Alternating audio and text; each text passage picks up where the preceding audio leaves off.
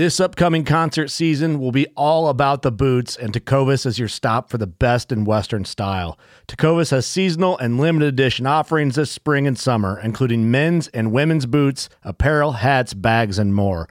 All Tecovas boots are made by hand in a time honored tradition with timeless styles that are always on trend. And Tecovas has first wear comfort with little to no break in period. It's hard to find this level of comfort paired with this level of style. Stop by your local Tecova store, have a complimentary drink or two, that's WCB style, and shop new styles. The smell of fresh leather and friendly staff are at your service. Many stores even have leather custom branding to make your boots truly personalized. And with regular live music and events, there's no in store experience like it. If you can't make it into a store, just visit tecovas.com. That's T E C O V A S.com. They offer free shipping on all boots, as well as free returns and exchanges, and ship right to your door. Go to tecovas.com and find your new favorite pair of boots today. Midway USA brand product designers have one straightforward goal develop high quality, technically sound products and deliver them to customers at reasonable prices. If you are immersed in the shooting sports industry and pay close attention to every single detail, you know our products are built right and stand up to everyday use. Who has shooting mats and range bag systems to hunting clothing and just about everything for the outdoors? Log on and shop 24 7 with super fast shipping. MidwayUSA.com. Hey, everybody, welcome to the Full Scale Outdoors Podcast. Thank you very much for joining me. Boy, on today's episode, whoo-wee, whoo-wee. Man, I was looking forward to this one. Uh, this one's going to be primarily for the Minnesota waterfowlers out there, uh, but I think other surrounding states will find it interesting as well. Uh, I was able to get on the phone. Steve Cordts from the Minnesota DNR is our waterfowl specialist, and uh, this this guy has got uh, some tough skin. He seems to be the target for every person that is not happy with the way our seasons go. Um, but he's was a very nice guy. Um, he had all the answers that, that to accept. I was I was very uh, satisfied with the answers that I received, with the questions that I got. Uh, it's important for people to remember he is an avid waterfowler himself. He is not against you guys. He's on he's on our side, and he's one of a few different voices that that help structure our season. So um, this was a great conversation. I asked him a lot of questions. Uh, took more of his time than I thought I was going to do, uh, but it's a great one. So there's a lot of stuff in here uh, for everybody to digest. This is going to be a good one. I hope you enjoy it. Let's get on with it. This is the Full Scale Outdoors podcast with Steve Cordts.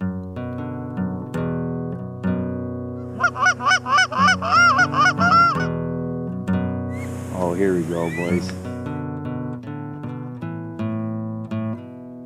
Go.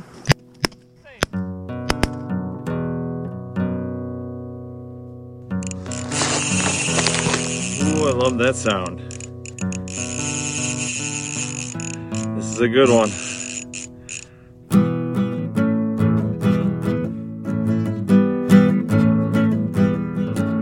Well, Steve, welcome to the show, a Full Scale Outdoors podcast. Uh, first of all, thanks very much for doing this. Yeah, no problem. This is great. I, I kind of put it out on uh, social media that I was talking to you and uh, had everybody give me a list of questions, and uh, there was quite a bit of interest. Imagine that. Yeah, Yeah. there was there was one particular uh, question, and I'm gonna I'm gonna do the the uh, radio tease, and I'm saving that one for last. So people that are listening to this, sorry, not sorry, you're gonna have to listen to the whole thing. but it was overwhelming. The uh, I'm not shocked. Uh, it's one that I had too. But before I get to those questions, um, like first, thanks for your work. Um, you've been doing it a long time, and I do not want your job. uh, you must have some really, really thick skin. Yeah. Um, yeah, I think uh, probably myself and our deer biologist and maybe um, some of our fish guys on Mil- on Mille Lacs uh, probably um, have the thickest skin of um, anyone in our agency. Um, I don't mind it. I mean, I I guess I like um, um, sort of passionate duck hunters, and um, and I like hearing uh, their opinions. So it doesn't really faze me, right? Or maybe I've got used to it, but Well, the waterfowlers in general, I mean, I think as we all know, they are they are kind of a, a unique breed, a very passionate. Uh, I am definitely one of those, uh, a little crazy, if not a lot crazy. So yeah, I mean, and you have the impossible task of trying to please everybody. Yeah, and I think um, um, I said um, I don't know probably 15 years ago, and I, um, I I made a comment at a meeting that um, if you put uh, two Minnesota duck hunters in a room together, you come out with three opinions, and and I I use that um, uh, still on occasion because it's pretty true. Um, you know, there's a lot of opinions, um, and you know that's that's not bad. Um, it's just um, hard to kind of wade through, uh, you know, different opinions on the same issue. For sure. I mean, it, just think about the buddies that we go hunting with, right? We're close friends, family members, whatever. You go out into the goose field, and there's already an argument five minutes into it on how to set the decoys and where to put the blinds. So when it comes to Exactly. bigger issues, um, you know, there's no way waterfowlers as a whole are all going to agree on anything. But it is a it is a tough tough job. Um, when I was first, you know, I was like, hey, I'm going to reach out to Steve and see. Hopefully, uh, he'll be willing to be on the podcast and looking for your email address, whatever. I just punched in your name into Google. It brought me back to the old forum days. I think it was Minnesota Waterfowler. Uh, no, it wasn't Waterfall. I don't remember which one it was. But anyways, there were some not nice things said. Yep. and this, I was like, wow, this is crazy. Yeah, for a while, it, it actually, if you Google uh, Googled my name, um, the first thing that would pop up is a petition to have me fired. Yeah, I think that was in there. Yeah. Like it was like, oh my I think it's still in like the top three, and you know, I've had um, oh friends or cousins. Um, you know, they I guess they know what I do, but um, you know, maybe uh, Googled me to like like I don't know, find my email or something, and uh, like they're shocked by it. But um, yeah, there's been a, a number of petitions um, uh, that never went anywhere, but. Uh, I, I guess I kind of laugh at them. Yeah, well, it, I think um, I think it's easy, you know, when you have somebody in your position. Uh, for the other people, you know, you're like you're a faceless person to them. You're a name. The DNR in general gets gets such a bad rap, like it's this unattainable, untouchable, you know, uh, entity. And so I think people have, especially behind the key, the the shield of the keyboard, they have this, um, you know, anonymity they can kind of say and, and be as rude and mean. You know, obviously they wouldn't say these things. Well, at least I hope they wouldn't say these things if they were face to face. But it's easy to just make the DNR, even as a whole, a villain. You know, and, and these issues are so easy to them. Like, why doesn't he just do this? Or why doesn't he just do that? Or what are we doing? That's so stupid. And, you know, there's a lot of different factors that go into the decisions that you make, I assume, you know, down to science, um, local culture, the, you know, popular opinion, you know, trying to make people happy, give them opportunities.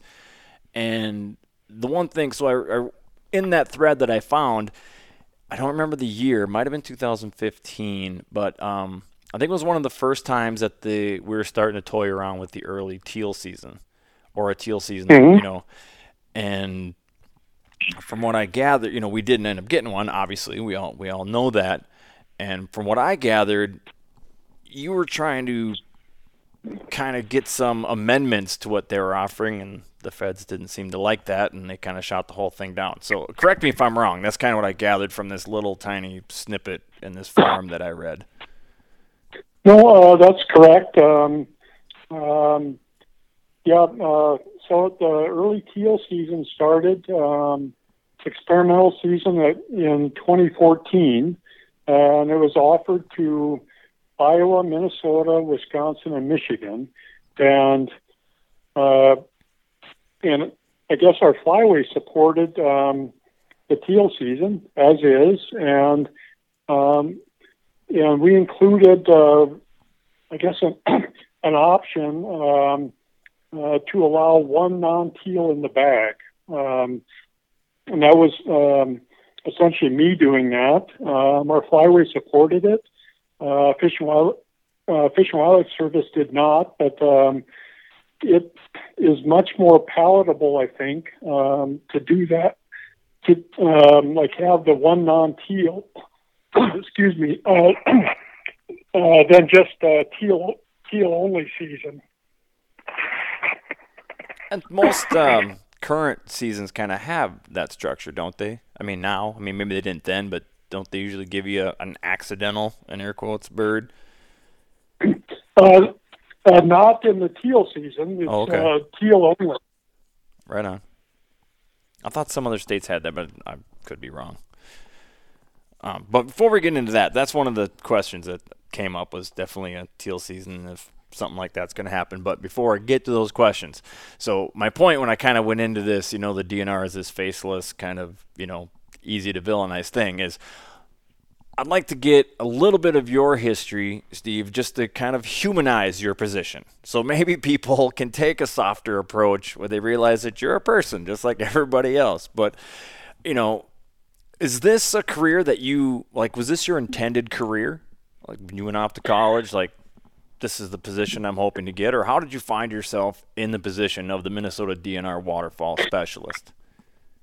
Yes, uh, so I, I started college. I went to college in uh, uh, St. Paul um, in, in the fall of '85, and I got a biology degree. Um, I did not know at that time that um, like uh, there was even a really a career in as in terms of like a wildlife. But um, as an undergrad, I worked um, uh, with a PhD student at the U on a duck project, and also had a, a professor um, uh, got a little grant, and um, um, so I did a, a deer telemetry project with a handful of deer down um, around Fort Snelling, and that was sort of my exposure to.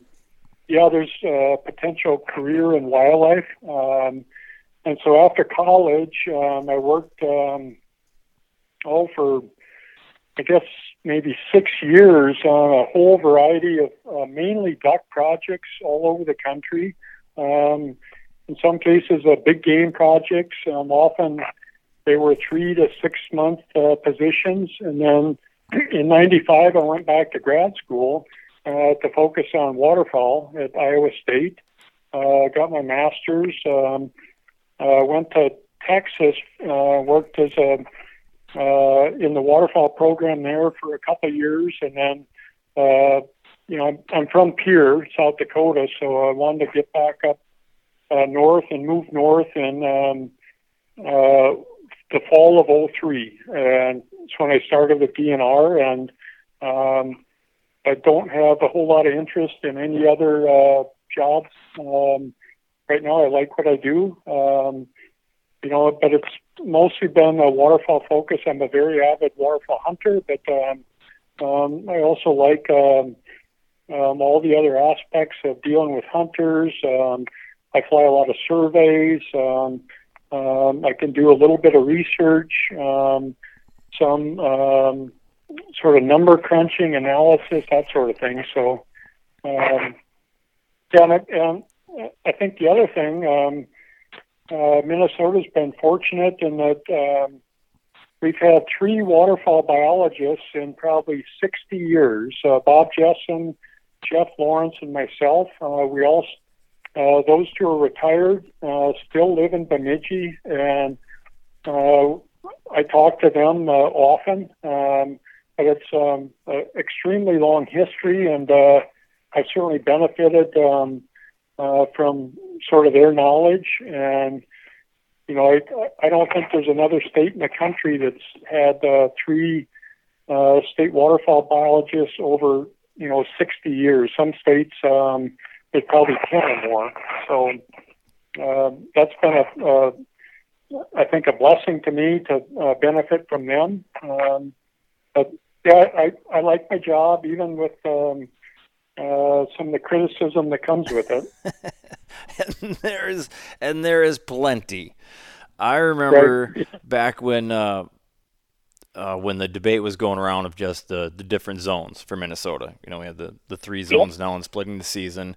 You know, because people some, and again, this goes back to what we said before. Like you have your example of two two waterfowlers, you're going to get three opinions. You know, some people think it starts too early. Some people think it ends too late. You know, when you try to, you know, and geographically, Minnesota, it's pretty unique. You know, uh, It is. you know, the northern part of the state can lock up an ice uh, in late October in certain years, and then meanwhile, southern part of the state won't lock up until you know December. So it's it's it's hard to make rules that or guidelines that are that's going to make everybody from top to bottom happy. Um, so I mean, I remember that whole debate, and people were just losing their mind, and that and that still came up. That's one of the, the questions that I that I got to pass on to you. So I guess at this point, I'll just kind of start running down some of these um, these questions on just pure curiosity. So this spring, you know, with the whole COVID thing, that fishing license sales were like way up. I guess. Have you do you have that kind of data, or have we seen? Is there any kind of preliminary reports coming in? Are people buying hunting licenses more this fall? Yeah, yeah. Uh, both um, uh, like fishing and turkey licenses uh, were way up.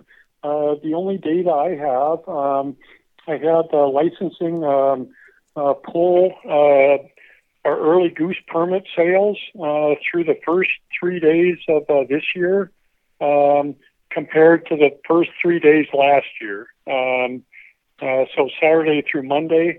Um, uh, they were up 16%. Um, I expect that will hold or held through the season. Um, uh, I think early goose permit sales um, are very correlated with uh, duck stamp sales uh, through the year. So, um, but I have not uh, asked them um, uh, for the like the, the total yet. Um, I'll get an update uh, next Tuesday on uh, duck stamp sales through opening weekend.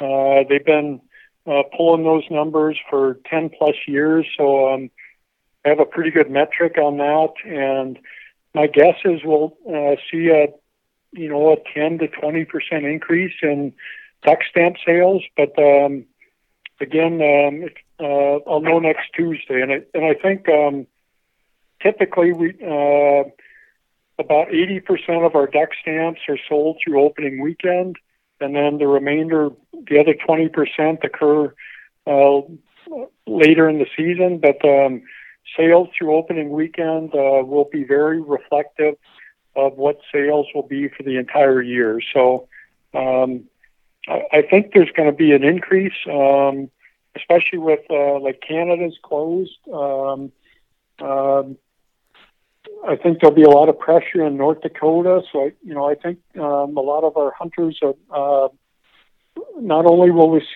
see an increase, but uh, probably um, an increase in effort in terms of number of days that uh, current hunters hunt in Minnesota. But again, um, I'll know better next week. Sure. So, all right. So, going the next question I'm going to ask you is kind of our zones. Oh, one of the things that are coming up because people are still, you know, not happy, can't please anybody. But the thing that's been tossed around for the last few years is potentially a like a river zone that will be open later for these, you know, hardcore honkers and mallards that really never leave, and uh, opening Right. up, you know, extending our season even later into the winter. You know, some sort of um, prolonged opener. You know, maybe a mid-October opener for that river zone, so that it carries on a few more weeks. Is is that something that you are looking at? Is that something that's potentially in the cards with the feds? Yep. Um, yeah, I'm back in um, 2012 uh, when we um, implemented our three uh, current zones. Uh, uh, we took public input. We had public uh, meetings. Um, we did um, a, a mail-out hunter survey, and we asked um, uh, that question: uh, Would you prefer? Uh, you know, we we drew a kind of a, a river zone and our current south zone. Uh, which would you prefer? And it was pretty overwhelming that they did not want a river zone. Um, the fear there was um, like too many hunters would come down and hunt in that zone late, and there'd be a ton of pressure if that was the only place that was open. Uh, so uh, there was strong support to have a south zone that covered more of the state, um, uh, like our south zone does right now. And yeah, so and again, that, was from public um, public input, public meetings, um, mail out surveys, and uh, we're going to look at some of that again uh, for 2021. But um, um, it's it's an option, uh, but it certainly wasn't supported um, back when we set the zones up. Yeah, I think it's kind of um, a niche uh, interest. I mean, it's pretty much only for the hard, hardest of hardcore late season waterfowlers, and that definitely is a concern that certain areas would get, you know, there'd just be so much pressure. There's only so much room. Um, but I know it's been brought to me, up to me, as far as like not just the southern rivers, but even like the Mississippi between Twin Cities and St. Cloud, especially you know around Monticello, where that can stay open for well all winter long, thanks to the power plant. Right. And if the river zones could be, you know, like basically you would draw them out as highlighting just certain river, you know, some of the more major river systems. If that's um, you know a possibility that would at least spread out some of the pressure. I mean, I know I've seen honkers and mallards all year round on some of those rivers, especially the Mississippi and even some parts of the Minnesota. Yeah, they certainly um, uh, mallards and geese uh, certainly winter here.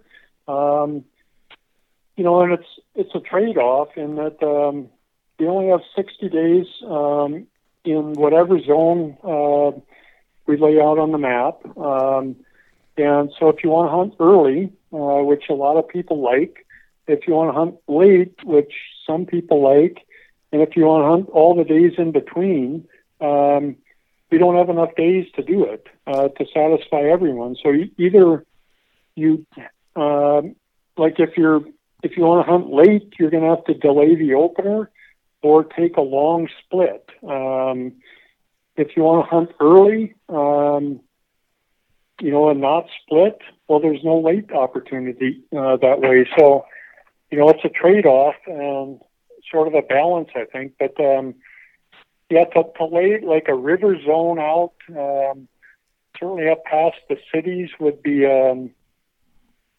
it'd be very hard in, in that you have to encompass some of the land around it, and yeah, that that would be difficult. But um, uh, yeah, there's you know, and like northern Minnesota hunters, um, we've never had a full season in the north zone, and um, on most wetlands, we're going to be frozen um, before the season ends every year. Right. So, you know, maybe the the huge, uh, you know, Winnie and maybe Leech and some rivers, but um, that's all a trade off on um, like what your preference is.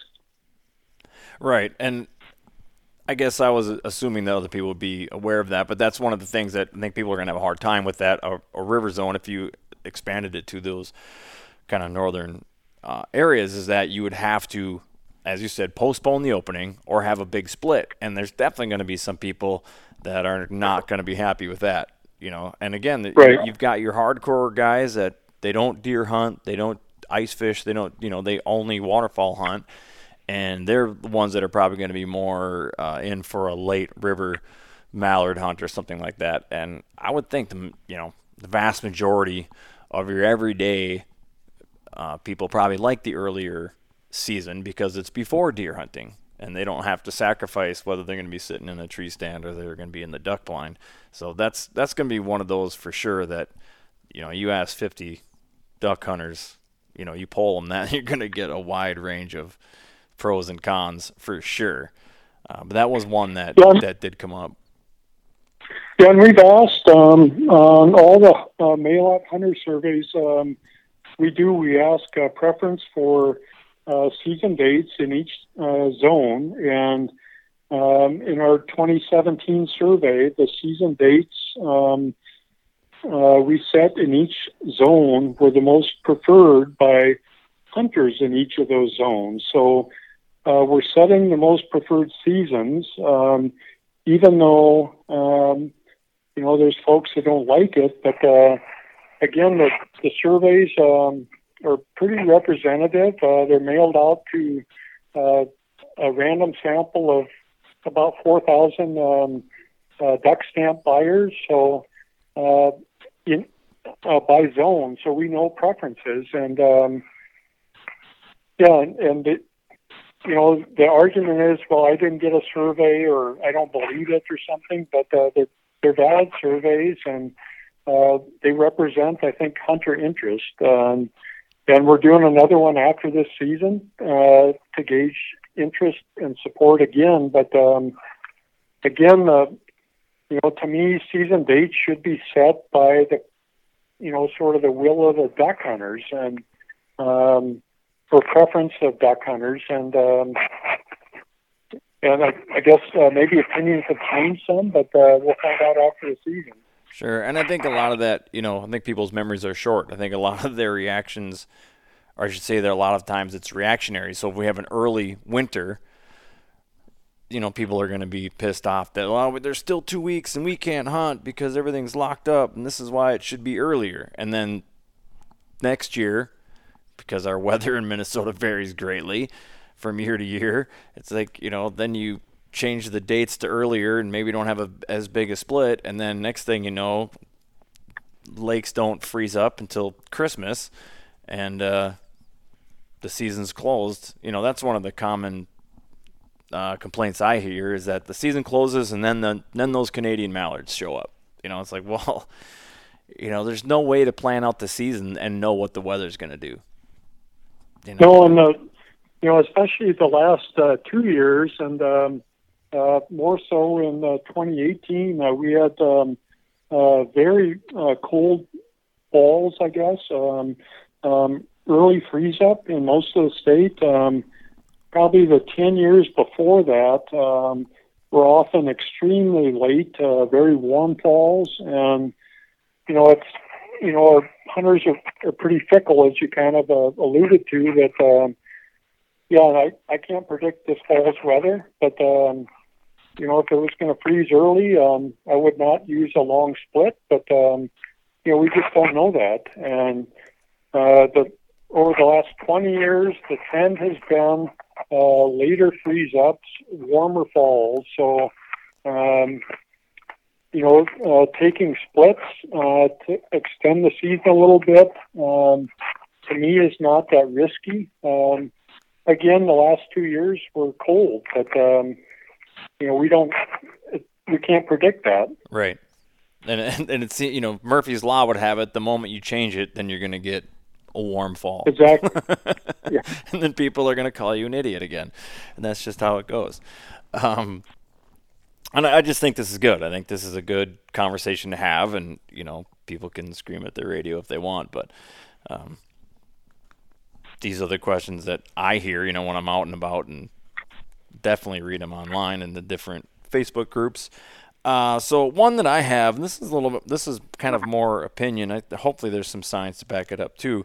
You know, when the early goose season was first uh, brought about, it was brought about as a way to reduce, you know, local populations. But now, after, you know, recovering bands and the and the information we're getting from bands, it seems that most of the geese that we're shooting in the early season aren't really local. They're from Illinois, Indiana, Iowa, Wisconsin. You know, by the banding studies. Um, does that change the way we do the management or i mean i guess we're still helping out populations just not our own and is there a way i mean what could we do to actually help reduce our local populations more? You know, an earlier summer season or uh, like a special spring season? Is that anything that's Yeah, come across your desk? Um, I guess uh, you might recall, and I don't, I can't remember the year, but uh, we had um, an August season for three years, and um, you know, essentially kind of west central and southern Minnesota. Um, that That's right. uh, we shot some geese. That's right. Um, uh, when at, when we evaluated it, um, we didn't shoot any more of our local birds. Um, essentially, we shifted harvest from September into August, but we didn't um, uh, increase harvest rates, which uh, that's based on banding data. Uh, we didn't increase overall harvest. We actually had a drop in hunter numbers, but um, in the end, um, it didn't change anything um, other than, you know, instead of shooting geese in September, we shot some in August. Um, so we uh, stopped that season. Um, uh, we still shoot a lot of geese, and we have pretty high harvest rates on our local banded birds. A lot of the uh, bands that um, you're seeing from other states are molt migrant birds um, that head north um, uh, in the summer. Um, you know, uh, late May, early June, and then migrate back south in September. Uh, so they get shot here, but um, um, overall, our goose population um, is still um, above our goal. Um, we don't do a special goose survey anymore, but um, you know, we have a lot of geese, but they've been pretty stable. The population is, at least in my opinion, and um, um, we have talked. Um, in fact, our flyway approved a change um, uh, for for next year to go. Um, uh, right now, our season is um, 107 days long. Uh, we have a five goose bag in September, and then three after that. And our flyway approved going to 107 days and five for the entire season. Um, I don't know if the Fish and Wildlife Service will approve that. Uh, you know, we didn't do surveys this year. Uh, there was not. Uh, we didn't do any goose banding here. Um, they may um, deny that because of lack of data, um, but um, that's something we've uh, talked about and supported in Minnesota for a long time. Uh, it won't change harvest very much, but um, it would be a little simpler season, and um, and again keep uh, harvest pressure up on our local birds. So uh, we'll to, we'll know uh, late this fall if that's approved or not for next year. But uh, um, it's you know it was a positive that our flyway approved it anyway. Yeah, I mean that's above and beyond kind of what I was hoping for. I was going to say I remember when we had a late season that it went back to five, and maybe Yep. kind of reinstituting that five throughout the season. I don't think you're going to get. That might be the one thing, Steve, that all waterfowlers will be like, yes, we agree with that. five all season long. That would be great. Yep. And I do think I think later in the season when you start getting into those uh, birds that winter here, I think those are more of your local geese, you know, in air quotes. So later in the season, as hardcore guys being able to uh, harvest a few more might actually help the local population. But that you brought into something I was going to talk to you about banding. Um, is there much for banding going on in the state? Uh, And I don't mean just for you know. I know uh, some banding projects got put on hold due to COVID, but in general, have you know what's going on with banding around the state? Yep. Uh, so all our goose banding was uh, canceled. Um, that typic- typically happens in um, uh, June, early July. Um, we've been banding, um, I don't know, 3,000 geese a year all over the state. Um, uh, that was, um, we didn't band any geese this year. Our duck banding um, is, um, uh, we're banding right now. Um, we'll wrap up uh, middle of next week. And our duck banders have had a phenomenal year. Um, uh, and they band um, in a handful of areas. And then right now we're up at uh, Thief and Roseau in the northwest uh, rocket netting birds, um, but they've had um, um, as good a year as uh, maybe as we've ever had um, in terms of uh, uh, banding, and they should ban some more uh, before the middle of next week. Uh, we have to end before the season opens, um, uh, or actually by um, I think Thursday they'll wrap up. But um, yeah, it's been a good uh, banding year for ducks. Um, uh, most other states banded ducks, and most uh, did not ban geese. So kind of a, a goofy year uh, in our flyway. Um, uh, in Canada, there was um, very limited banding for anything that was done. Well, yeah, I mean, closing down the border, I assume, would uh, greatly affect that. Um. Researchers going up and, you know, with snow goose numbers and stuff like that. And just being able to travel up there is going to be an issue. Um, I would suspect that, you know, people not being able to go into Canada to hunt this year won't be one of the driving factors of increased license sales, I would think. People are like, well, we'll just yeah. stay local, I guess. But now maybe people would, I don't know, maybe people that go to Canada also hunt locally. I mean, that, that's probably likely too. So maybe there isn't a maybe there isn't a big correlation there. That's just a side note. Um, all right, so that covers the early and late season uh, and banding. We covered banding. That's awesome. Uh, it's out curiosity, what do you like? What's the primary duck that they're that they're getting in those rocket nets in that part of the state? Um, we getting like, is it mostly mallards? Is it wood ducks? Is it ringers? Uh, uh, pretty much all mallards um, and to some extent wood ducks. Um, a lot of our wood ducks um, up there are, are molt migrant uh, males that um, from states south of us that come up and molt. Uh, we catch them, band them.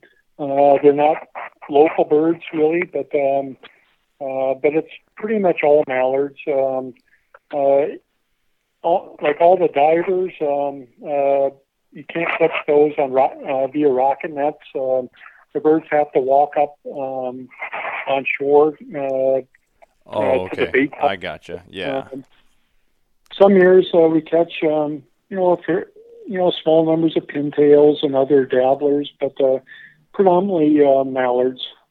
Okay, right on. I've only ever recovered one duck band, and that was a, a private band of uh, mallard. So just somebody at their own little backyard, whatever. they bought some Yeah. bought some mallards, banded them, and let them go with their phone number on it. I guess. Uh, yeah, I haven't been lucky enough. Although I've seen a couple wood duck bands um, harvested, I just wasn't lucky enough to be the one to uh, to get it. But um, I think this one will be an easy answer because I just don't think it's ever going to happen. Uh, but some people asked about a swan season because there has, I mean, the swans are doing quite well. Uh, and I think I understand the reasoning behind it, but I'll let you kind of dive into that one if that's something that would ever be on the table here in Minnesota. Yeah, um, I won't say it's off the table. Um, I guess I'll. Um, I will note that uh, this fall, um, um, as I said before, we're doing a mail hunter survey um, early January, right when the season closes. But uh, we're also going to take online public input um, at the same time. Um, it'll be like a survey monkey format. Uh, anyone goes in and uh, we'll have questions and uh, get feedback on uh, pretty much um, all our regulations. Um, um, so uh, that's something we don't do very often, but um, um, as of now, we're going to ask um, hunters um, uh, what they think about a swan season. And uh, we have two populations in Minnesota, our trumpeters um, that uh, breed here. Um, many of them winter here. Um, they're doing fantastic. Um, population is um, uh, growing exponentially, uh, meaning every five years it doubles. Wow. Um, we probably have, um, you know, my guess is um, as of like today, um, if you included cygnets, uh, we probably have 40 plus thousand swans. Um, we probably had 30,000 this spring, uh, plus cygnets, um, uh, you know, um, out now. Um, and yeah, and they keep doubling and expanding their range. Um, they're moving west and south. There's not a lot of trumpeter swans that nest out in the prairies yet, uh, but uh, certainly up where I am in Bemidji, um, they're everywhere. Um, and you know, Bemidji to uh, Detroit Lakes, Alex, uh, Park Rapids, Brainerd, um, sort of that area is sort of the core. Um, we also have um, large numbers of tundra swans that migrate through the state. Um, um, in the fall, they come typically in November. Um, uh, there's a about six states right now uh, that hunt tundra swans: uh, North South Dakota, uh, Montana, uh, Virginia, North Carolina, Delaware. I think um, uh, we have large numbers in Minnesota. Um, uh, northern Minnesota and also on the river in southeast Minnesota.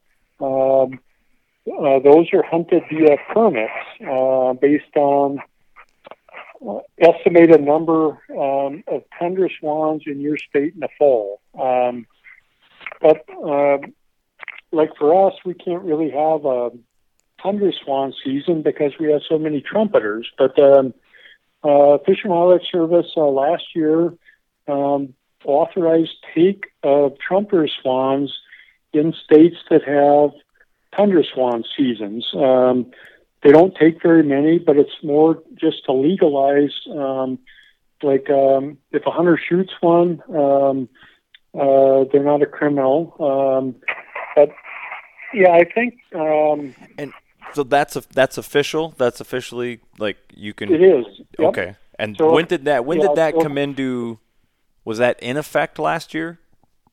It, I don't think it was um, in effect last year. It is now. Okay, Uh, it is so, in effect. Yep, and you know there there are very few um, uh, breeding uh, trumpeter swans in like North South Dakota. There's a handful, but um, uh, harvest would be very low. But the hunters can't tell them apart. Um, No, it's very uh, difficult. but yeah, but at least it it sort of opened the door. Um, I think to um, uh, it was a uh, the service uh, proposed it. It was a good step. Uh, um, our flyway right now is uh, working on updating our trumpeter swan management plan, um, and there will be um, talk about cake in there uh, before we finalize that. I don't know what cake means um, in terms of um, you know it's very I don't yeah. I'm not sure political is the right word, but um, um, you know most of the trumpeter swans in North America are are in Minnesota. Um, you know, and we have not had a, any serious discussion about um, a swan season, but um, our first step is to gauge interest from hunters, um, which uh, will be this fall, and then I think we'll have to expand that to maybe more like the general public to see uh, what their take would be on. Uh, you know, there's there's certainly people, um, non-hunters that um, uh, you know will, would uh, adamantly oppose a swan season. Um, but if we ever had a swan season, it would be very regulated. Um, it would be a permit only. Um, you know, maybe a couple hundred uh, swans in the state or something like that. So uh, would have no impact on the population. But um, yeah, so it's um, uh, it's on the horizon. Um, again, that's um, that decision is uh, many pay grades above me. Uh, but um, but I've been at meetings. Our commissioner's been asked about that. Um, you know, and you know, it's perhaps something our uh, state legislature would um, uh, weigh in on. They did that when we opened our mourning dove season. Um, but again, from the uh, uh, biological perspective, um, uh, we've got tons of swans, and um, but actually, I'm involved a little bit in a research project. Uh, uh, with uh, David Wolfson's a PhD student at the U. Um, I think he has about, I think, close to 40 trumpeters uh, marked in Minnesota this year um, uh, with uh, GPS radios so we can track them year round. Um, it won't really inform a hunting season, but it's basic information on you know how many winter here and how much they move in a year, uh, things like that. So it's a really good uh, project and uh, very timely, I think, to um, press to have that data right now. Oh yeah, I'd love to get him on the podcast. That would be that would be really interesting. Um, yeah, I, I brought that up because I know there is going to be, you know, you and I both know that 200 swans out of the entire population isn't even going to scratch. Um, what did you say? 20,000? Is that what we have? Uh, actually, um, uh, probably 30,000 adults and 40,000 total. Oh my god! And that's just that's just trumpeters. Um, and you know, virtually every tundra swan in North America comes through Minnesota, uh, both in the spring and the fall. Um, they're not here very long in the fall, but um, uh, certainly in November, um, if we had, you know, an open swan season, um, a fair amount of the harvest would probably be um, uh, tundra swans. Yeah, so I know that's going to re- once you get to the public input stage, I know for a fact there's going to be a fight. Um, there was a fight oh, yeah. for the mourning doves. I mean, they're they're songbirds to most people that aren't hunters, even though they don't you know don't realize that like dove hunting is a huge part of hunting culture in just about every other state, especially south of here. Um, but the swan thing, they're they're so large, um, they're so aesthetically pleasing that you're really gonna have a fight on your hands with those. And you know you can talk about numbers all you want with them, they don't care they're, these are just to them. There, it's a it's a pretty off limits bird. uh, that's going to be a huge hurdle to get over. Now, it's my understanding that part of the swan recovery that somebody left. I should have done better homework on this. I don't know the person's name, but somebody you know left the state some grant money or some sort of uh, gift and uh, that was to do. And part of the agreement of that is that there wouldn't ever be a swan season in this state. Is that is there truth to that?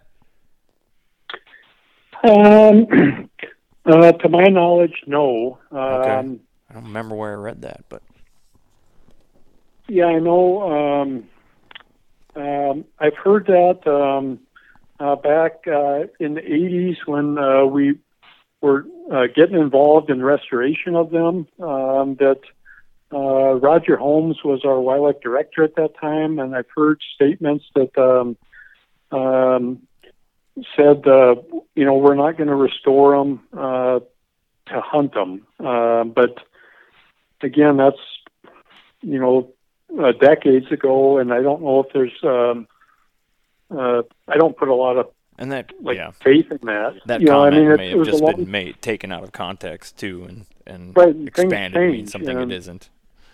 Right. Well, yeah, I mean, I would hope that science is what we lean on, you know. And I think one of the frustrations for me as a hunter is when is when legislatures get legislators get involved. Um, what does the biology say? What is what are the numbers? What is the harvest? What is the overall impact? And if it's healthy enough for harvest, I see no reason not to have a season on them. Um, you know, it's another. Yeah, and our um, our goal um, again, it's uh, very dated, but um, um, our current goal for trumpeter swans is uh, 30 free flying breeding pairs and 500 total. And again, um, you know, it, uh, we probably have forty thousand right now, way, um, way, above so, that. yeah, and you know, I fly a lot of surveys in the spring, and um, uh, to have thirty uh, breeding pairs, um, you know, I can count uh, thirty swans on nests um, in a couple minutes uh, flying around Bemidji. So. Um, yeah, no yeah. doubt. So we're way above that, and we've uh, done a great job um, and been fortunate to uh, restore them. Um, but um, yeah, they're doing fantastic, and, and that's uh, nobody knows how many um, uh, we'll have, but you know, I think if they expand into the prairies, um, there's a lot of unused habitat there. Um, they certainly can nest on uh, muskrat houses and things like that. Um, um, they could really explode if they uh, sort of move further south and west. But um, well, I have some um, anecdotal evidence of that. Uh, names will not be mentioned to protect the uh, the, the parties, uh, but last fall, um, a couple hunters had tundra swan tags in North Dakota, and they were hunting way west, and uh, Yep. got their couple swans came into the spread. They shoot the swans, and as soon as they got their hands on them, knew right away these were not tundras, and they self-reported. They called the local DNR, and uh, the officer dismissed it. I mean, he was like, uh, "Well, we don't have those out here." Um, Right. Well, you have two. You have two less than you did yesterday. so, uh, I do believe that they are expanding. Um, but yeah, he he assured us that there wasn't going to be any issues. So that's why I asked you earlier if that was in effect last year. Um, but it, it wasn't. But it's also my understanding that they understand that it's almost impossible to identify on the wing. You know, yeah, tundras are smaller. They have the little yellow patch, but to see that, you know, while they're flying is good luck. I mean, Yeah, and to pretty my knowledge, it's it's never been enforced. Um, and you know, I think um, uh, South Dakota has. Um, um, I've hunted swans in South Dakota, and um uh, hunters uh, uh, submit a bill card, so they trace the bill, and you can tell uh, from the size of the bill oh sure, uh, trumpeter tundra, and it's probably a couple of trumpeters a year, maybe shot. Um, and you know, most hunters probably uh, don't know the difference. They shoot it and take it home, eat it, and you know, uh, no harm, no foul type of thing. Sure. And but yeah, I don't think it's ever been enforced. Um, just because, um, yeah, I mean, it's to some extent a species outside its range because there are very few right now that nest um, in North South Dakota. So it's uh, likely Minnesota birds uh, moving a little bit west, and if Well, one with- gets shot, you know, so what? with those numbers, I mean, you know, you're looking at thirty to forty thousand. I mean, they're going to have to expand their range at some point.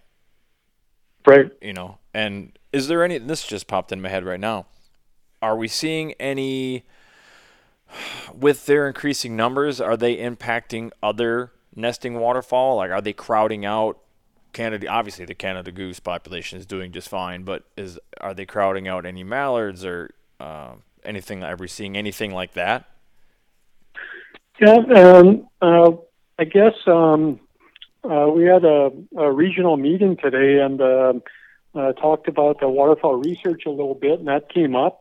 Um, I, I don't think so in terms of um, impacts to ducks. Um, you know, most of the ducks on wetlands, you know, they're they're nesting in the uplands or in the sedge around there. Um, there's probably a little influence on um, exclusion of geese, um, but um, for the most part, um, I, I don't think so. Um, they're still classed as a non-game bird in Minnesota, so you know I'm in wildlife, and they're technically non-game responsibility.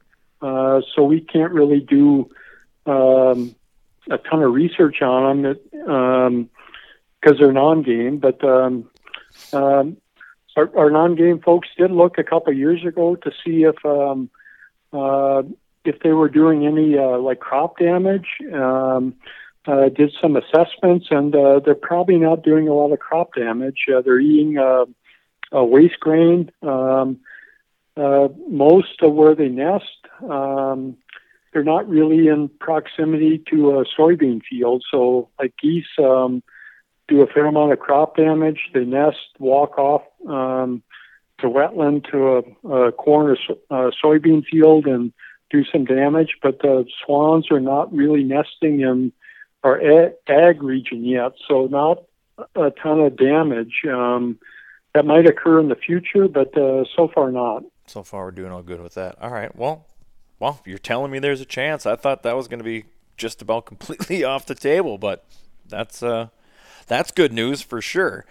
All right, now we're getting to some of the some of the meatier ones. I only got like three questions left for you, and I cut you loose here. But one that was brought up um, today to me um, just happened to be at the same time. Um, Nick Johnson, who I have on, I have a Waterfowl Wednesday segment that I do on this podcast every week, and uh, he he goes full bird nerd on a lot of this stuff. So we do a lot in this state with like spring nesting habitat. You know, we have the CRP, we've got WMAs and WPAs and waterfowl production areas, and those are great for producing ducks. But it seems that we're producing ducks for other states to shoot. And his question, or is there any, are we doing anything to look at like improving fall habitat to, you know, retain some of these ducks, uh, offer better feeding grounds, um, stuff like, you know, maybe the idea would be like on a on a WPA waterfowl production area. Well, yes, they're open to hunting, but the tall grasses aren't really conducive to waterfowl hunting. They're great for pheasant hunters. I know they love them, but would it be something that we could implement these programs or release them out to you know cattle farmers where they can graze them or they can be cut down for hay so that you actually have a harvested large area of of cut down grass that would be more conducive for geese to feed in, ducks to feed in, and expand opportunities for you know some you know legitimate hunting, public hunting opportunities for waterfowlers in the fall. And is that any is anything like that going in conversations? Yeah, um, and uh, maybe not so much on WPAs. Um, you know, that's uh, federal, and Sure. we don't have a lot of uh, say in that. But um, um, back in um, January, uh, we uh, completed our uh, duck action plan uh, that included a lot of, you know, a lot of habitat um, objectives um, uh, to improve habitat uh, both spring and fall. Um, uh, certainly, our uh, folks that work in the grassland area um, uh, certainly promote uh, things like burning and grazing. Um, um, I think if we could um, uh, graze more areas, um, you know, if uh, folks had uh, uh, more cows or something to do that, or it was more conducive, um, we would do more of it. Um, but uh, yeah, there's certainly a, a, a fair amount of work um, looking at improving habitat, uh, not only spring but fall. Now the the habitat on the lakes, um, you know, we've been, you know, we're we're sort of fighting the uh, high water that we've had for decades, and it's worse now in terms of um, um, all the uh, tile drainage that uh, tends to run into big shallow lakes. So um, we have high water um, and stable water, um, lots of uh, invasive um, hybrid cattail, um, uh, invasive fish. Um, so our shallow lakes, uh, especially in western Minnesota, are in crappy shape. Uh, we know that. It's very, very hard to manage them.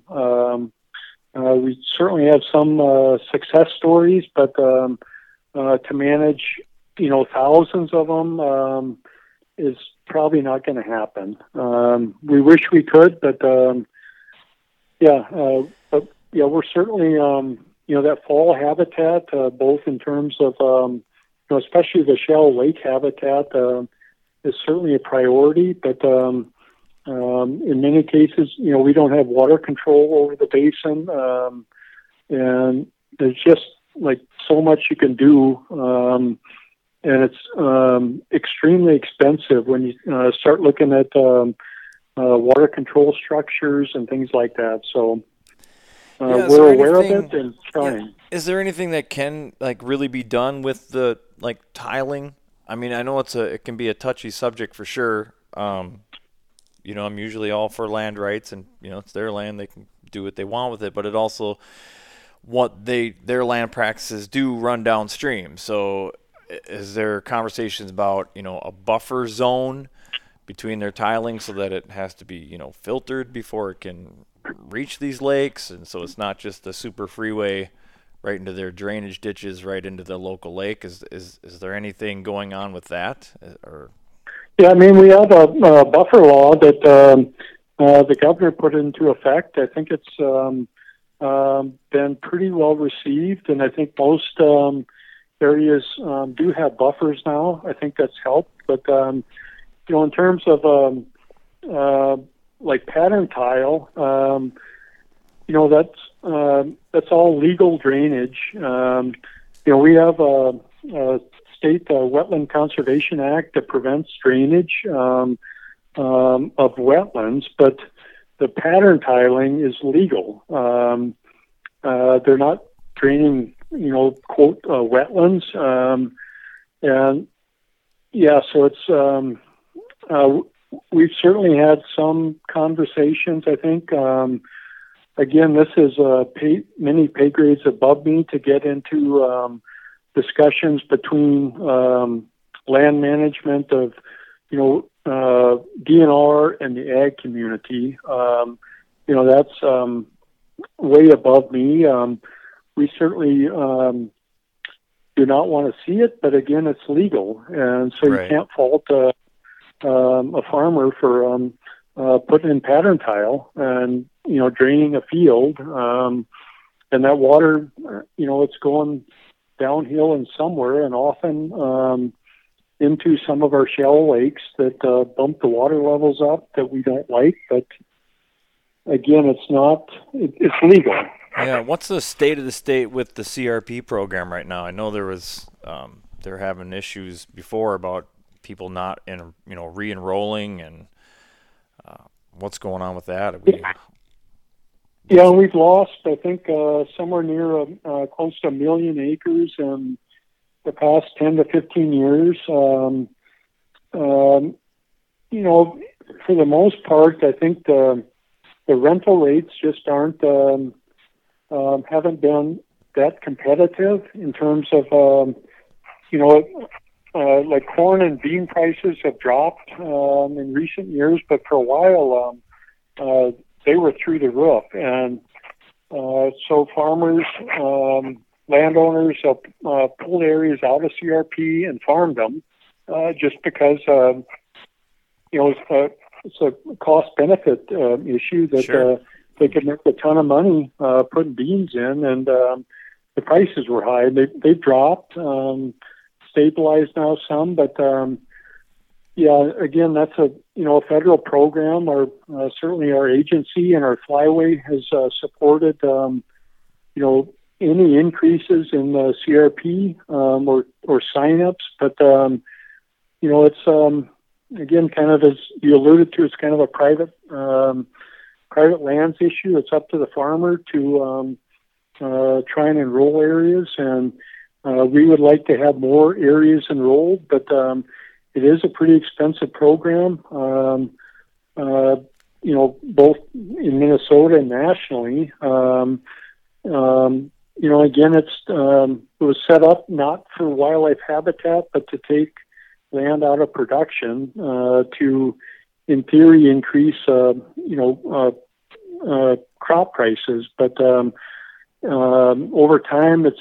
shifted to um, you know certainly a huge wildlife benefit, and um, you know cer- certainly um uh, you know besides ducks, uh, pheasants uh, benefit as do a lot of other things, and um, we would like to see an increase, but um, again, that's uh, you know U.S. Congress um, um, in, in terms of allocation and and uh, payments and things like that.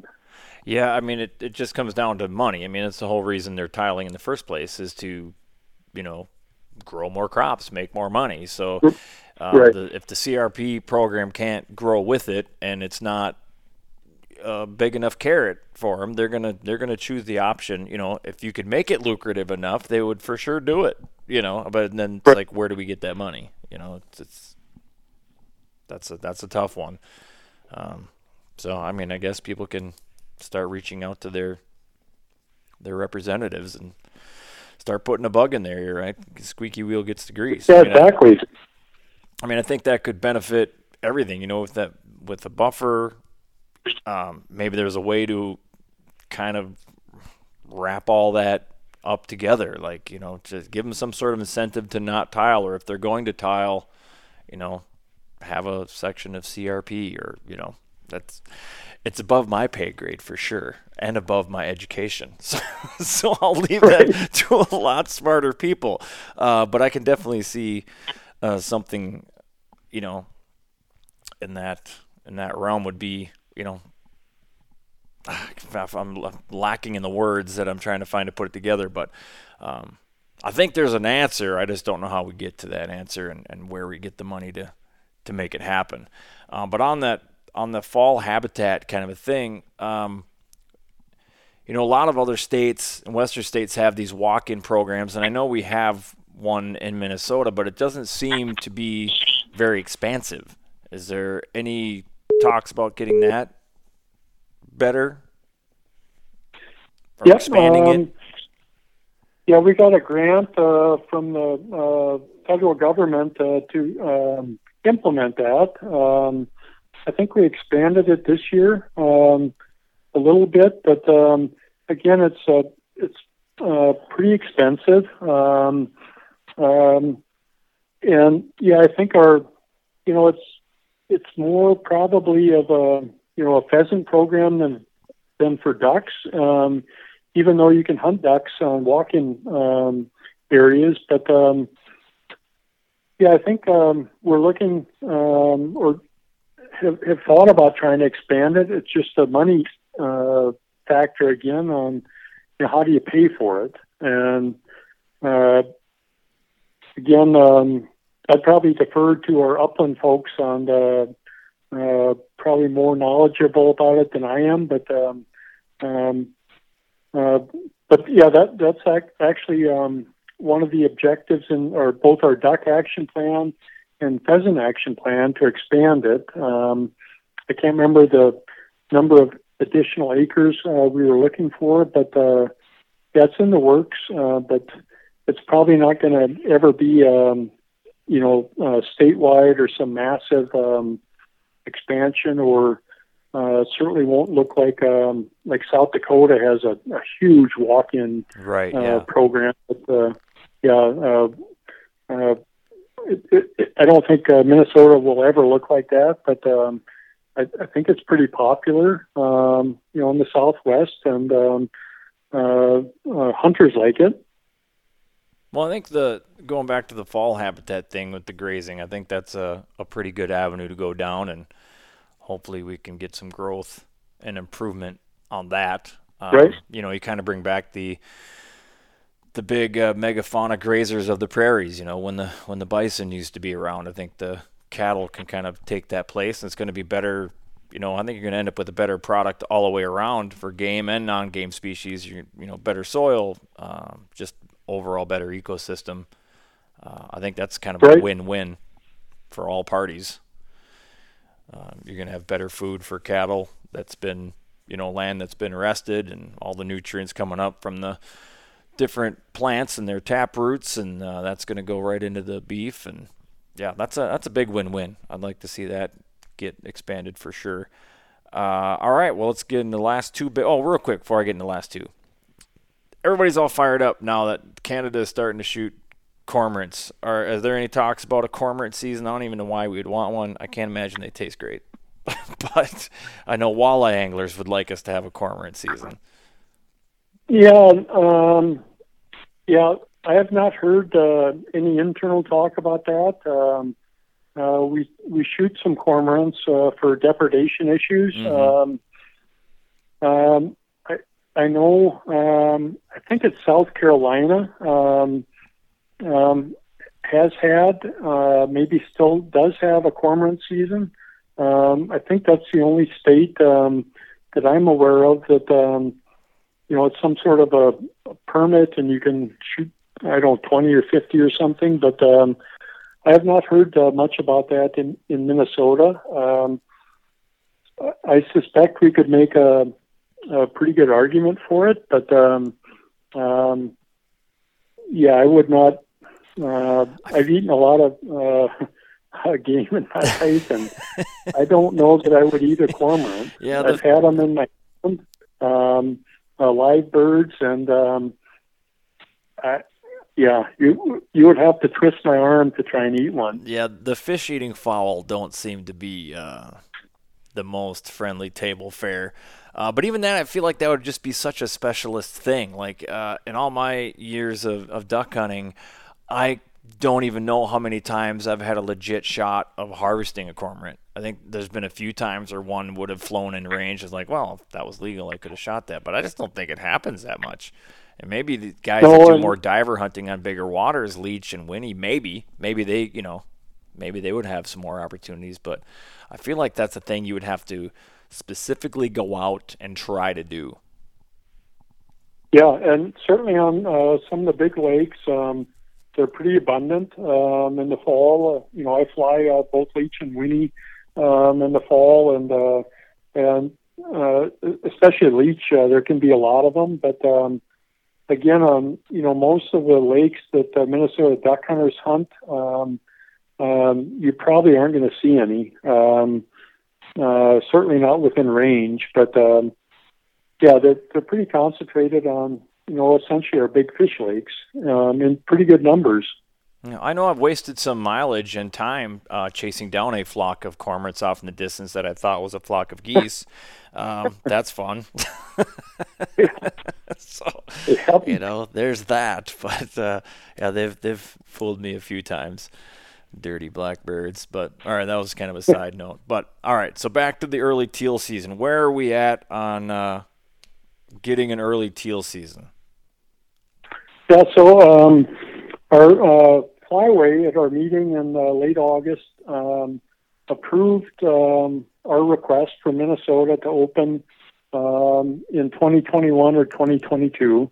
Um, that's not a surprise, and that uh, we were approved in 2014 uh, with the other states uh, to open an experimental teal season. We didn't do it, but um, um, so if, if we opened one, um, it would be a three-year experiment. Uh, we would have to collect uh, spy blind data uh, with certain sample sizes, where we'd have staff out um, watching watching hunters um, and essentially assessing um, uh, the number of non-target birds, uh, so non-teal, that um, are within range and shot at or not shot at. Uh, that's the metric. Um, uh, so we could do it. Um, uh, we're going to use um, public input and engagement this fall, um, uh, both online and our mail out survey to get data and see what support is like. Um, back in 2014, um, we did a, a mail out survey um, uh, when we had the op- the option of opening a teal season, and I think uh, something like 32% of Minnesota hunters supported a teal season, 41% opposed it, and then like 27% had no opinion. So in 2014, uh, Minnesota hunters did not support a teal season. Um, whether or not that's changed, um, I guess, is to be determined. But um, um, if they don't support it, um, it's hard to argue to open one. Um, uh, I've certainly heard uh, more comments the last year or two on it, uh, but um, again, we'll um, we'll uh, look at the uh, public input uh, this winter um, uh, directed at teal season and see what um, what hunters think about it uh, before we decide. It's been my understanding that in the states where they do have one, that the the incidental take or the accidental take is hasn't really been that great. So hopefully that that would stay the same here. Um, as far as hunters' uh, interest in it, I think it it has changed. It's grown. I've heard a lot of people um, talk that they would like one. What I find interesting is you know the teal early teal versus early goose season um, even when they you know there was a time where you couldn't hunt geese over water during early season then you had the field guys versus the water guys and they were button heads and you know you're guys that hunt the bust the roost, they're chasing all the geese away, and that was I think in 2014. I think a lot of that uh, sentiment against the teal season was probably some goose hunters that thought people shooting teal on their goose roosts were going to mess up their hunt. Uh, that seems right. that seems to not be the issue. This, I haven't heard anybody, uh, at least in my circle, bring that point up. So maybe now that we've been able to hunt water and we haven't seen these geese do a max uh, a mass exodus when they start getting shot off of water, that maybe people's opinions have softened on that as far as you know the water hunting ruining goose hunting. So maybe that has part to do uh, with the change of opinion as far as an early goose season or an early teal season rather. So hope I, I think you're going to see numbers jump up substantially in the in the survey. Would be my gut. Yeah, and I think if yeah, if you look at the um, uh, Iowa, Wisconsin, uh, Michigan, all um, have to uh, do an evaluation, um, and for three years, and um, with spy blinds, they did a uh, um, exceeded their sample sizes, and um, um, in the end, the the the take um, or attempted take at non-targets um, was extremely low and way below the threshold. So, um, you know, maybe the the thinking is if Iowa, Wisconsin, Michigan can all hunters can all um, shoot at predominantly teal and not mallards, wood ducks, etc. Um, that maybe Minnesota hunters could do it too. Well, um, I would think so. I would hope so.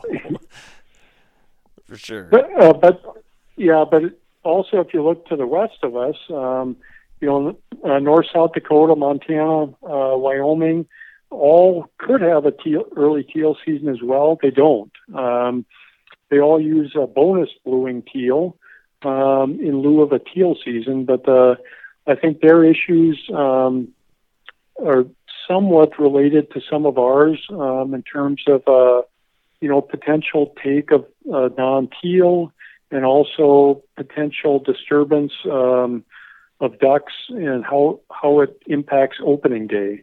You know that to me is the biggest issue. Is um, uh, people think it's going to ruin their opening day if, if we open a teal season.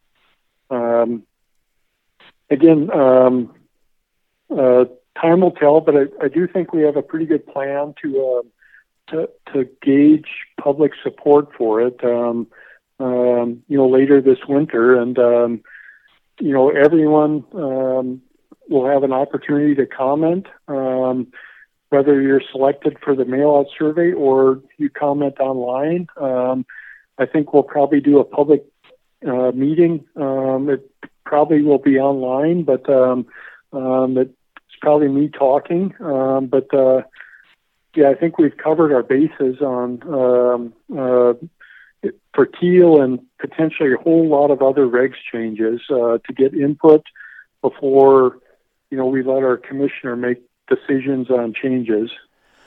No, is it an either or with the early season or plus two, or is that something that can? It is. Can, yep. Okay, wasn't sure if that's something that can be combined and kind of get both, but um, I, the plus two, I don't really think serves us in Minnesota very well because most of the teal take off. I mean, there, you know, we always shoot a few in the first couple weeks of the season, but I think it's pretty well known that teal migrate pretty early. Uh, so if you want, right. I mean, I think an early season's the only. I think that's the obvious choice if people want to get in on harvesting some teal.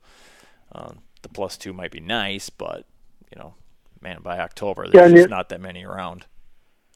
No, and it, it only lasts the first 16 days of duck season, so it's kind of complicated in terms of our current um, uh, splits. Um, so, like when the end date would be, it would be, in theory, it could be different in every zone.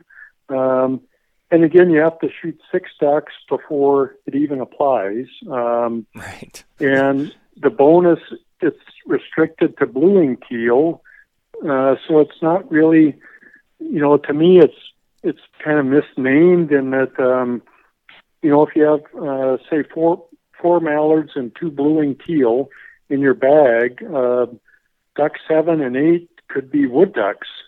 or they don't have to be uh, blue-wing teal as long as you have blue-wing teal in the bag. So it's not Right. really uh, bonus blue-wings, even though that's kind of how it's sold. Yeah, but it's like uh, it's two bonus ducks basically if you look at it that way.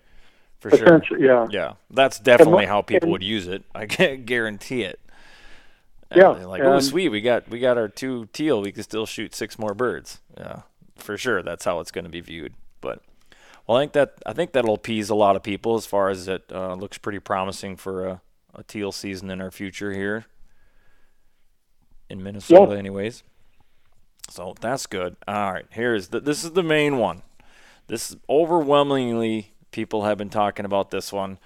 Uh, this was by far the most the most popular question that came across. A statewide crane season. Where are we with that? Um, I have a lot of Yeah, bro uh, science with that as far as like people are like what I've heard is that the reason we don't have one is due to a Wisconsin population goal. Is that true? Nope, uh, that has uh, nothing to do with it. Um, Perfect. Um, yeah, so um, uh, we have two different populations of cranes um, in Minnesota. Um, we hunt mid-continent cranes in the Northwest. Um, that's essentially their breeding range, we think, in Minnesota. Um, uh, we increased the bag this year up back to two a day. Um, uh, season lasts 37 days. It's um, pretty popular. Um, uh, the other population um, is uh, called Eastern population sandhill cranes um, that nest uh, generally in, you know, the highest densities would be central Minnesota to east central Minnesota. Uh, they migrate um, down into Kentucky, Tennessee, Florida. Um, their population is doing very well. Um, we have a management plan um, in our flyway that allows hunting seasons in states um, with uh, based on fall abundance. Um, it's pretty simple. Um, Kentucky, Tennessee, and Alabama all hunt eastern um, EP cranes uh, right now. Um, we could hunt them. Uh, again, it's based on the overall uh, population and then uh, numbers in your state in the fall. And we have, we don't really survey them in the fall, but um, uh, Sherburne National Wildlife Refuge um does weekly sandhill crane counts. Um, I think their peak abundance in recent years has been about 12,000. Um, and the way the management plan is uh, written is states could request um, 10% of your peak fall abundance and permits. Uh, so that'd be, uh, say, 12,000 or 1,200 permits. Um, and we could um, give you those out, um, one crane per hunter per season, or uh, two uh, per hunter, or three. How, it's up to the state to do that. And we're aware that they're doing very well. They're expanding their range. Um, again, that like Sherburne's count is extremely conservative um, in terms of peak fall abundance, but um, um, we have talked um, internally um, um, about a expanded crane. se- I don't think it uh, would be statewide. I think it would be um, uh, maybe something like our central duck zone, um, where most of the cranes occur. Um, I don't know that there's a, a whole lot of need to do it, you know, statewide, but um, um, in some areas um, there just aren't cranes. So, uh, like, why would we have the season Sure. open there? But Yeah. that's another one that um, uh, you know maybe somewhat similar to swans is um, in that there may be um, uh, some folks anti or, or non-hunters that are, oppose it, but um, um, I think uh, much less so than um, than with swans. Um, we asked um, on our last hunter survey. Um, uh, we actually included our crane permit holders in that survey, and uh, we asked um, a number of crane related questions on would you um, support uh, a new season in um, east or uh, central or east central Minnesota. Um, we also asked our duck hunters who don't hunt cranes, and in both cases, um, there was uh, overwhelming support uh, to expand the season. Um, and yeah, again, um, that's a question we're going to ask uh, this winter in public input. I don't think um, um, I, I, think there'll be uh, like overwhelming support for it. Um, uh, but if we did it, um, it would be a different hunt than in the, in the Northwest. Um, it, it, would be a permit hunt that, um, you know, you get a permit to shoot one, two, or three cranes for the season. Whereas in the Northwest right now, you can go and shoot two a day every day of the season if you want. So a little bit different, you know, be a lottery type of thing, but um, uh, certainly I've, I'm hearing a lot of that, and um, and crane numbers are doing uh, fantastic. And yeah, they're doing great. Um, outside the Northwest. yeah. And I agree with you so as far I, as uh, you know, statewide probably isn't needed because it seems like they do congregate in that central zone, and then once they leave there, they're right. just gone. Then they, they end up going right. to wherever they winter. Um, that's I've seen the same thing. Just my anecdotal evidence. Um, but yeah, their their populations are definitely growing every year from what I can see. Um, I'm starting to see them. I mean, I was working in uh, in Ramsey and basically right there in like the industrial area. There, there. You look out the office window and there's there's a pair right there in the grass. it's like you never, you did not see that ten years ago. You know, like so there. No, and yeah, like the uh, North Metro, I've seen uh, videos of. Um, uh, cranes eating uh, French fries in McDonald's parking lots and things like that. And you know they're they're doing fantastic. But you know keep in mind they're um, they're a very long-lived um, uh, game bird with the lowest uh, reproductive potential of uh, pretty much any game bird. Um, very low recruitment. You know, they have one. Yep, and they don't nest until they're old. Um, they only have one to two uh, colts. Uh, but again, if we if we did open a season, um, it would be uh, you know highly regulated and uh, would not impact the population um, in terms of uh, you know overall harvest. But um, you know certainly a unique um, species to hunt, um, uh, fun to hunt, um, and yeah, certainly um, on our radar screen. Um, uh, not for next year, but uh, perhaps at some point in the uh, not too distant future.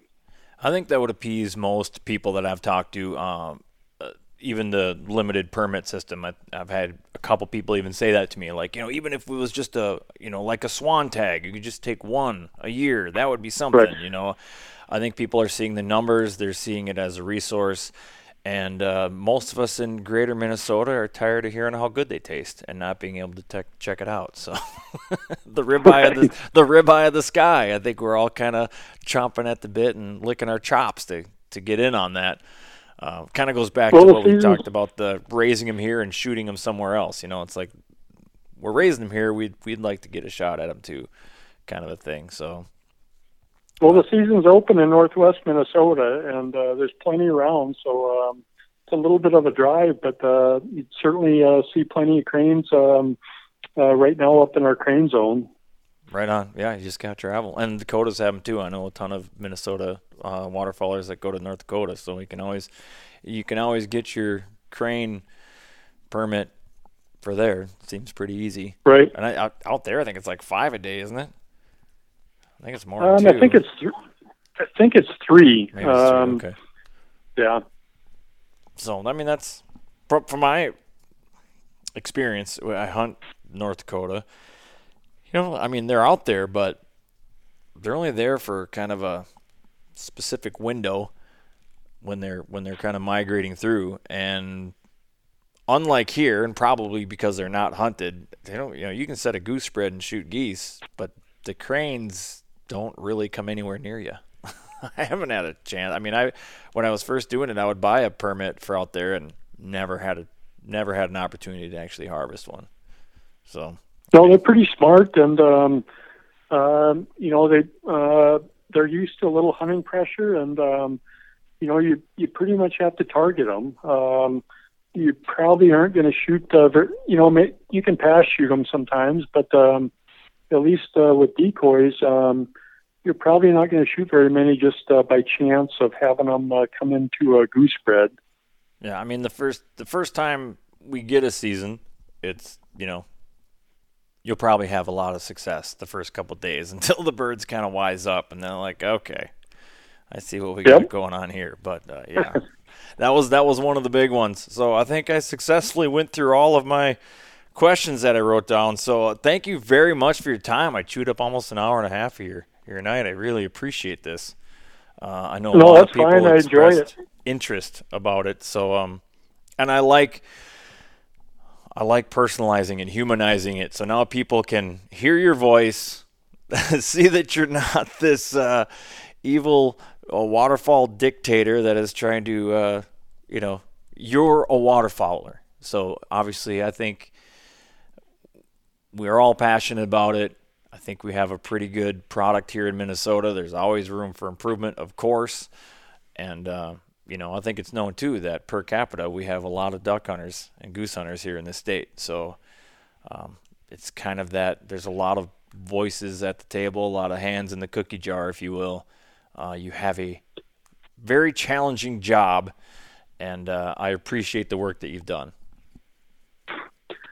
Yeah, and um, you know, I guess um, just keep in mind, you know, I, I mean, I don't really make any decisions. Um, you know, I think people think I do, but um, I really don't. Um, I mean, our seasons are set by our commissioner.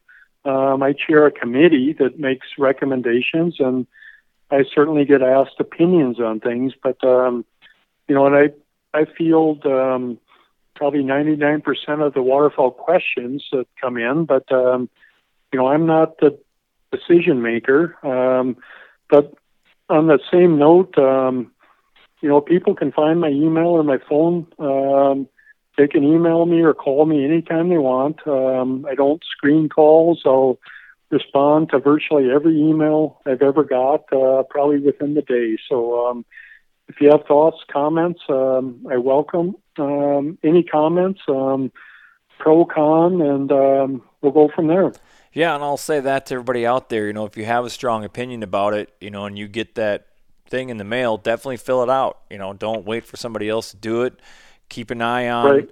keep an eye on uh, the internet. If you know, once that survey comes out and it's online, when that when you do the meeting, like you said, it's going to be online. It's never going to be easier for people to attend, if you will, uh, to put in your input. Uh, if you're not there to give your opinion, you know, to make the most extreme case, if there's and this seems to happen because you know we're out there doing the thing we like to do but you get hunters sometimes get underrepresented by anti-hunters or non-hunters because they're you know they just i don't know why they don't prioritize it but they just don't prioritize it. And those that are against it seem to be a little bit more passionate against it. And you know if that that's who's screaming at the legislators that's that's who they're going to hear so we as waterfowlers and sportsmen in this state have to do a better job of having a louder voice.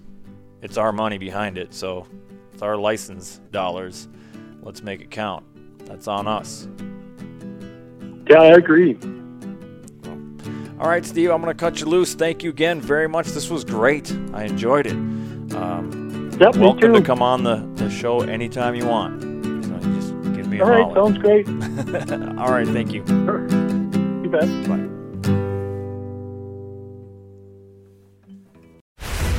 Oh, that's awesome. Don't miss Thursdays with Saltwater Experience, brought to you by Golden Boat Lifts. Every Thursday night from 7 to 10 p.m. Eastern on Waypoint TV, the destination for outdoor entertainment. Four in the morning. Join me, Chef Jean Paul Bourgeois, and the whole crew here at Duck Camp Dinners every Monday at 8 p.m. Eastern on Waypoint TV.